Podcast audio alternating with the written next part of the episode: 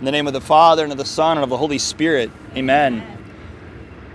Lord Jesus, we thank you for bringing us together here tonight. We ask you to pour out your Holy Spirit upon us in a new way tonight. We ask you to reveal yourself to us, to make yourself known to us tonight in a new way. We hope to encounter you. We hope to get to know you better tonight. We hope to experience your love for us in a new way here tonight through your word, through your sacrament and adoration and praise and worship. Mother Mary, we want to crown you the queen of our gathering here tonight as we pray together. Hail Mary, full of grace, the Lord is with thee. Blessed art thou among women, and blessed is the fruit of thy womb, Jesus. Holy Mary, Mother of God, pray for us sinners now and at the hour of our death. Amen. In the name of the Father, and of the Son, and of the Holy Spirit. Amen. I want to start tonight by reading from Luke's Gospel, chapter 19, where Jesus meets Zacchaeus.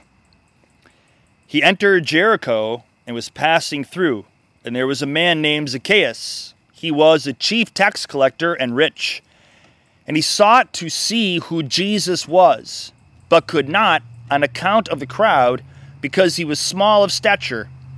So he ran on ahead and climbed up into a sycamore tree to see him, for he was to pass that way. And when Jesus came to the place, he looked up and said to him, Zacchaeus, make haste and come down, for I must stay at your house today. So he made haste and came down and received him joyfully. And when they saw it, they all murmured, He has gone in to be the guest of a man who is a sinner. And Zacchaeus stood and said to the Lord, Behold, Lord, the half of my goods I give to the poor. And if I have defrauded any one of anything, I restore it fourfold. And Jesus said to him, Today salvation has come to this house, since he also is a son of Abraham. For the Son of Man came to seek and to save the lost. So I chose this gospel tonight because we had a retreat today on hope. Father John Bartunek preached to us today, and we reflected on hope and God's hopes for us, but also what we hope for. So I just thought I would share some of my reflections with you on that and encourage you to even take that to your own prayer here tonight. Zacchaeus obviously had a hope. He had a hope to encounter Jesus. And he knew that there were some obstacles in his way. He was short of stature, there was a big crowd. So he was hoping that his plan to climb the tree would work. And of course, Jesus knew that, that Zacchaeus had this hope and that he made this special effort to climb the tree. I think that's just one good thing to put our faith in right away here tonight. You've all had some hope in coming here tonight, some expectation. And maybe you didn't articulate that in any explicit way, but in some way you came here tonight hoping to have some experience of God. And God will honor that. God will absolutely honor that. You're here on a Saturday night, on a holiday weekend. You could all be many other places, I'm sure, but you wanted to come here. And so I just want to assure you that God's going to bless that. And as I mentioned here before, you know, maybe it won't really hit you here tonight necessarily. Maybe it will.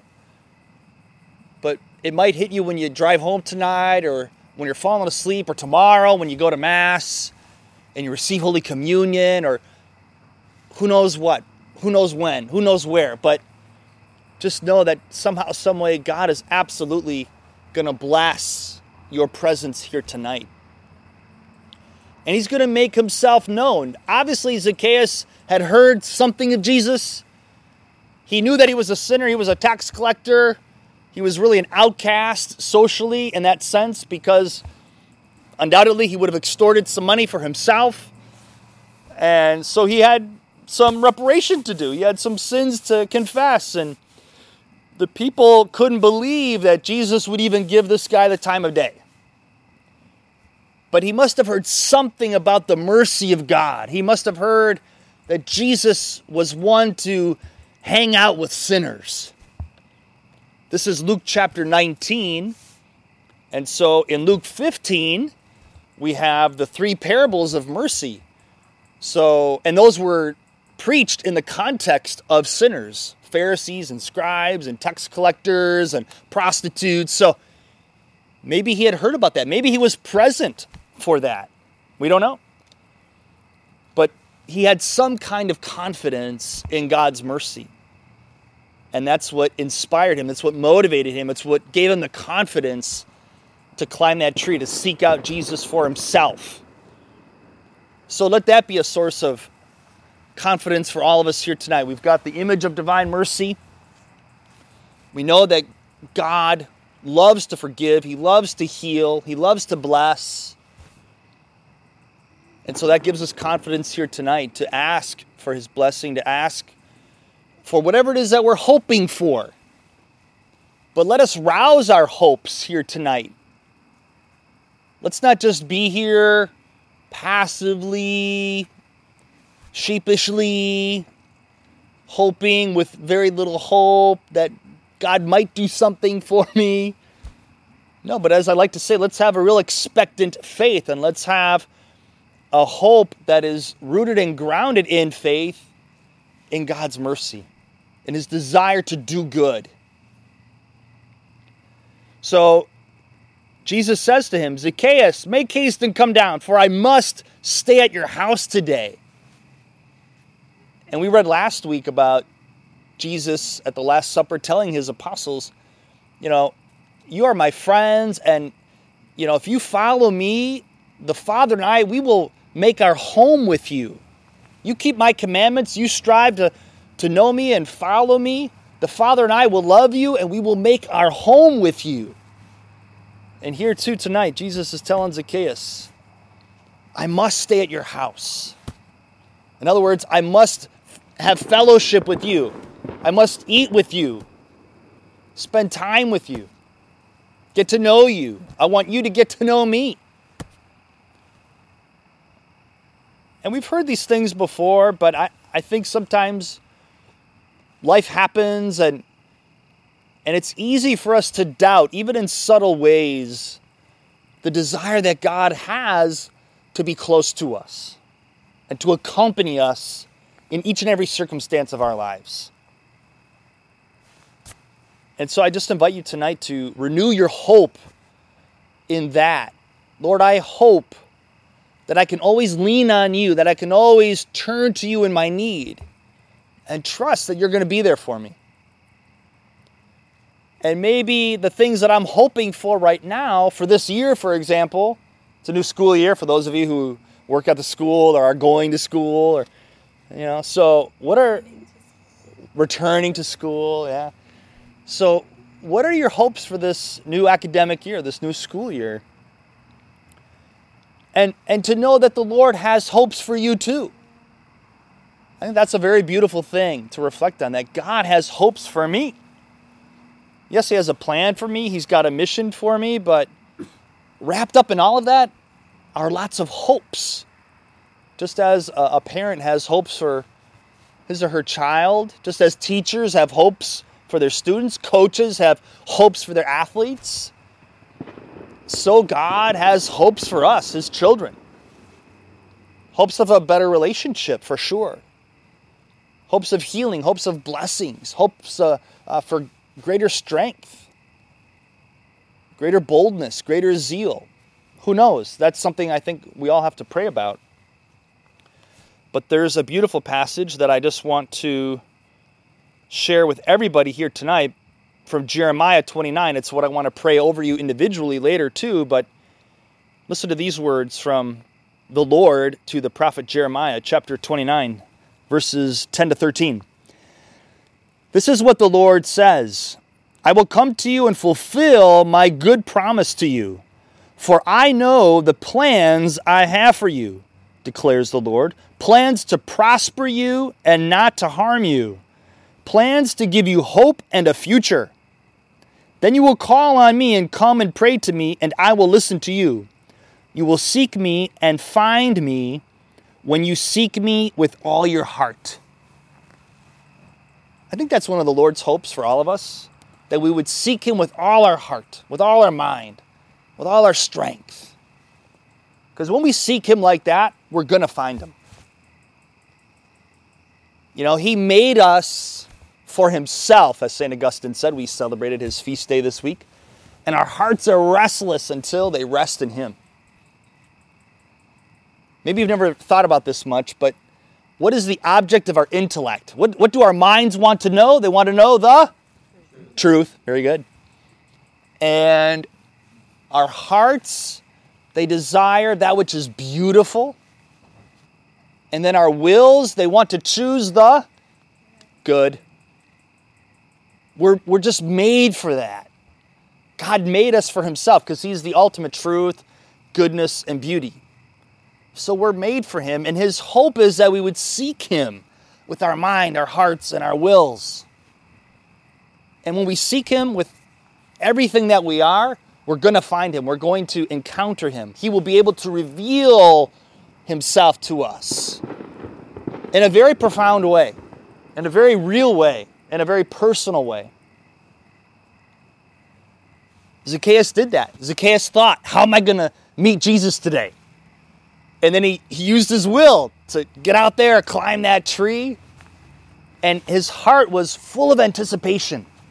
Oh, I, I hope he passes by here, and I hope he calls me out by name. And, and he did. He will. So when you go to prayer with that kind of hope, with that kind of expectation, that kind of desire, God's absolutely going to meet you. I think sometimes we get a little hung up on certain exterior things. You know, we hope for this or that to happen. And sometimes God, it's not that He doesn't want those things to happen, but He's got other interests that supersede those things. Namely, the relationship. Namely, the relationship that He wants to have. And from that relationship, things happen things happen. Things just flow from that. That's the real source of strength and wisdom and love.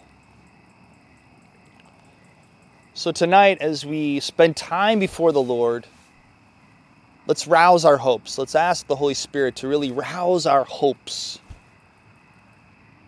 and not to be discouraged.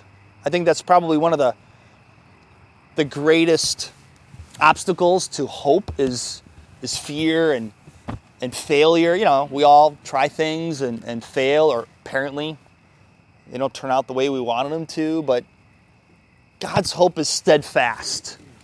I was thinking today of a of a story to share with you, personal story, you know. If if you know me, you know I liked fast cars, especially Corvettes, because my dad was a Corvette guy. And I'll never forget the first time he let me drive the Corvette.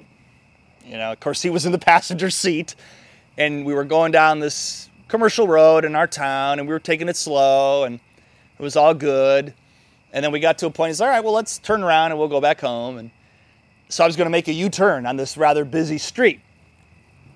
And you know, there was some oncoming traffic, but it wasn't all that close. But I goosed it a little bit. You know, I stepped on it, and the 86 Corvette was nothing like my 81 Honda Accord.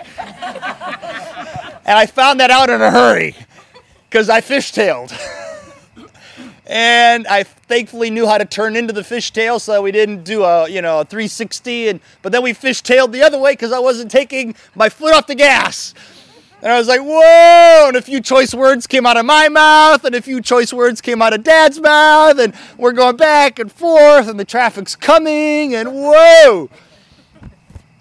And so I just pulled over, and we breathed deeply and everything was okay. And I was like, okay, you just drive home. He's like, no, no, it's okay. you know, you drive home. It's all good, you know, because he had this hope that I would be able to enjoy driving the Corvette just as, as he enjoyed it. And of course, that gave me a lot of confidence that he had that hope for me and that confidence for me to drive the Corvette. And I never looked back from that moment on. we would brag about how fast we drove it later, you know. So, our good God, our good, good Father, has lots of great hopes for all of us. And He knows we make mistakes, He knows that life is messy, but He hasn't retracted those hopes. So maybe things didn't turn out the way you thought. Maybe, you know, things have turned out rather difficult or have, you know, there's been some failures, some faults. Well, God hasn't retracted his hopes for you. They haven't diminished in his mind, in his heart. God still has high hopes for all of us, no matter what. That's the beauty of redemption. That's the beauty of divine mercy. So let's pray tonight for a, an outpouring of hope to come upon all of us, that we would be really reinvigorated tonight to seek the Lord with all of our hearts and minds and wills, and that we would get to encounter Him tonight in a new way. Amen.